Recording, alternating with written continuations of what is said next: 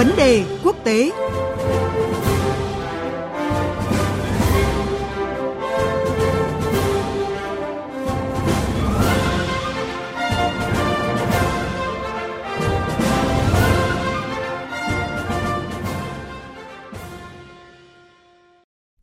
Thưa quý vị và các bạn, ngày hôm qua, Tổng thống Nga Vladimir Putin đã đọc thông điệp liên bang trước Quốc hội với nhiều nội dung quan trọng. Sự kiện đặc biệt thu hút dư luận trong bối cảnh nước Nga đang đứng trước hàng loạt thách thức chưa từng có về nhiều mặt như là đại dịch COVID-19, nền kinh tế tăng trưởng chậm, căng thẳng Nga-Ukraine. Vậy người đứng đầu nước Nga muốn truyền đi thông điệp gì qua thông điệp liên bang mới nhất? Đâu là tầm nhìn đối nội, đối ngoại của nước Nga trong giai đoạn hiện nay? Cuộc trao đổi với phóng viên Anh Tú thường trú tại Nga sẽ thông tin cụ thể cùng quý vị và các bạn và xin mời biên tập viên Phương Hoa. Vâng, xin chào chị Anh Tú ạ. Xin chào biên tập viên Phương Hoa. À, xin chào quý vị thính giả. Thưa chị, Tổng thống Putin đọc thông điệp liên bang trong bối cảnh đại dịch COVID-19 đã gây thiệt hại lớn cho nền kinh tế Nga, khiến triển vọng phục hồi ảm đạm. À, vậy giới chuyên gia đánh giá như thế nào về triển vọng các giải pháp trọng tâm mà ông Putin vừa đưa ra để có thể cải thiện tình hình hiện nay thưa chị ạ? Người đứng đầu Quỹ đầu tư trực tiếp Nga Kirin Dmitriev cho rằng À, trong thông điệp của mình, Tổng thống Putin tập trung vào việc xây dựng và thu hút thêm các khoản đầu tư vào nền kinh tế đất nước, bao gồm huy động vốn tư nhân và tạo ra các cơ chế mới được thiết kế để hỗ trợ các quá trình này. À, cách tiếp cận theo định hướng đầu tư như vậy thì sẽ đảm bảo nền kinh tế Nga tăng trưởng hơn nữa và sẽ đóng góp đáng kể vào việc tăng cường khả năng cạnh tranh toàn cầu của Nga. À, chuyên gia về công cụ tài chính và nhà giao dịch Vyacheslav Zaichenko nhận định rằng à, có hai sắc thái quan trọng trong thông điệp của Tổng thống Putin. À, một trong số đó là việc nhà nước có thể bỏ quy định về giá thực phẩm. Đây là tín hiệu cho các doanh nghiệp rằng các cơ quan chức năng sẽ ngừng can thiệp. Thứ hai là tuyên bố của ông về các khoản vay thương mại và trợ cấp ngân sách. Nhà phân tích Zaichenko tin rằng à, các khoản vay ngân sách cơ sở hạ tầng làm rõ rằng sẽ không còn tiền miễn phí mà các khu vực cần phải chuyển động và kiếm tiền.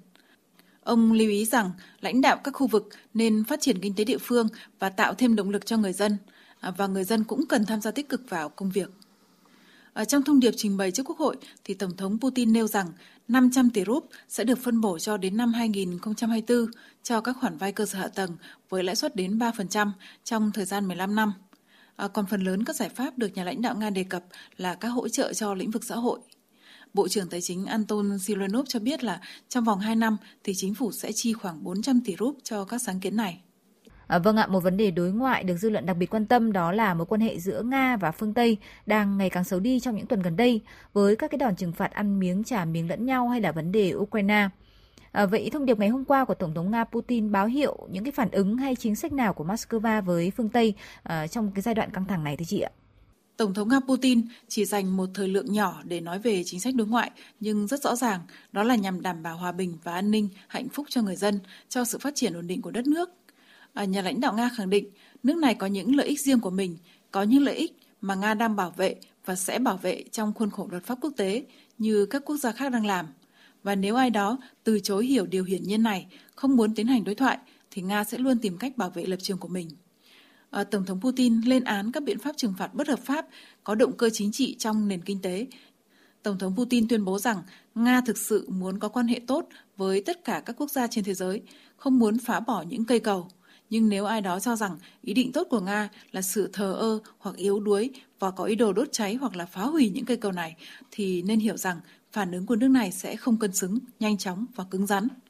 Tổng thống Putin hy vọng sẽ không có ai nghĩ đến việc vượt qua ranh giới đỏ trong quan hệ với Nga. Nó sẽ vượt qua ở đâu thì nước này sẽ tự xác định trong từng trường hợp cụ thể. Vâng thưa chị ạ, mới đầu tháng 4 này thì Tổng thống Putin đã ký ban hành luật cho phép ông tái tranh cử, mở đường cho hai nhiệm kỳ Tổng thống tiếp theo cho đến năm 2036. À, vậy thông điệp liên bang lần này đã gợi mở những cái chiến lược dài hơi nào cả về đối nội, đối ngoại, à, mang đậm dấu ấn Putin giai đoạn tới đây thưa chị ạ?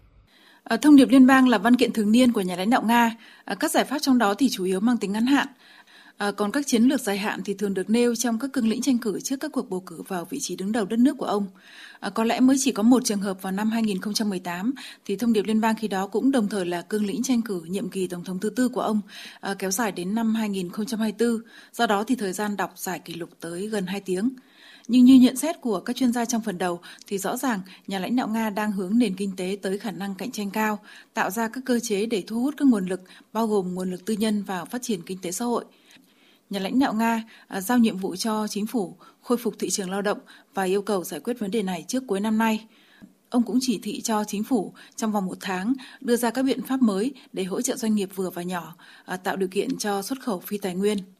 À, khôi phục kinh tế và ổn định cuộc sống của người dân Nga sau đại dịch là những nhiệm vụ trọng tâm hiện nay. Vâng, cảm ơn chị Anh Tú về những thông tin và phân tích vừa rồi.